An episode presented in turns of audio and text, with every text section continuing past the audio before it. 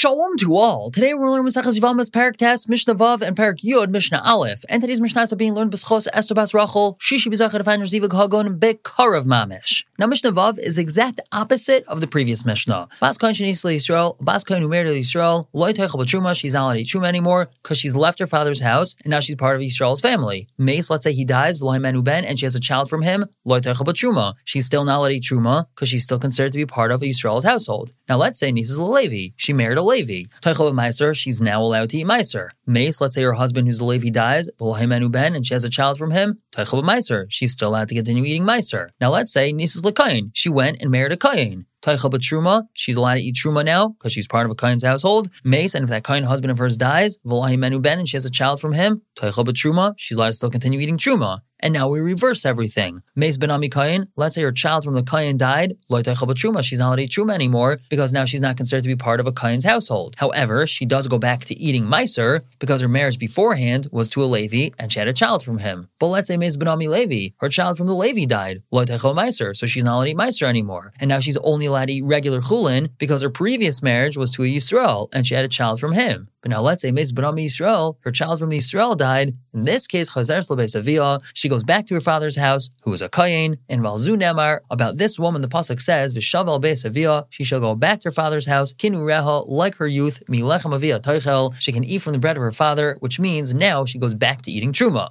And on to Perek Tesh Mishnah Aleph. The Mishnah tells us that Isha alach balam dinas hayam, a woman whose husband went overseas, ubova amrula, and then they came and told her, meis balech, your husband died. Now let's just pause here for a second to explain. This is referring to her one aide. One person came and told her that her husband died. Now she's allowed to rely on this aide. Usually we know we need two aidim for things like this. However, since we don't want her to remain in Aguna for the rest of her life, we say she could rely on this aide. But there's a caveat over here. She has to do her due diligence to checking into her whether or not her husband really died. And let's say she did not do that, and all she did was rely on this aid echad. Vinny says, and then she got married to somebody else. And then what happened? Surprise! Her original non-dead husband came back home. What does she do now? So now we're gonna have a whole list of chumras that we apply. She has to leave both husbands. She needs a get from both of them. She doesn't get a ksuba from either of them. She doesn't get reimbursed for payers of nechsei melug that they ate. And they don't have to pay for her food. That's even if she borrowed money, they don't have to pay for it. And if they overuse her nechsei melug, wearing them out, they don't owe for that.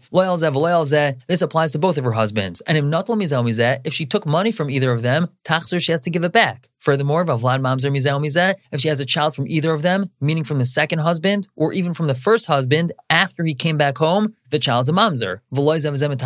Neither of them are allowed to be matame to her. We know that a kohen is allowed to be matame to his wife if she passes away, and if either of these husbands are a kohen, they are not allowed to be matame to her now. Now here's some chumras on the husband.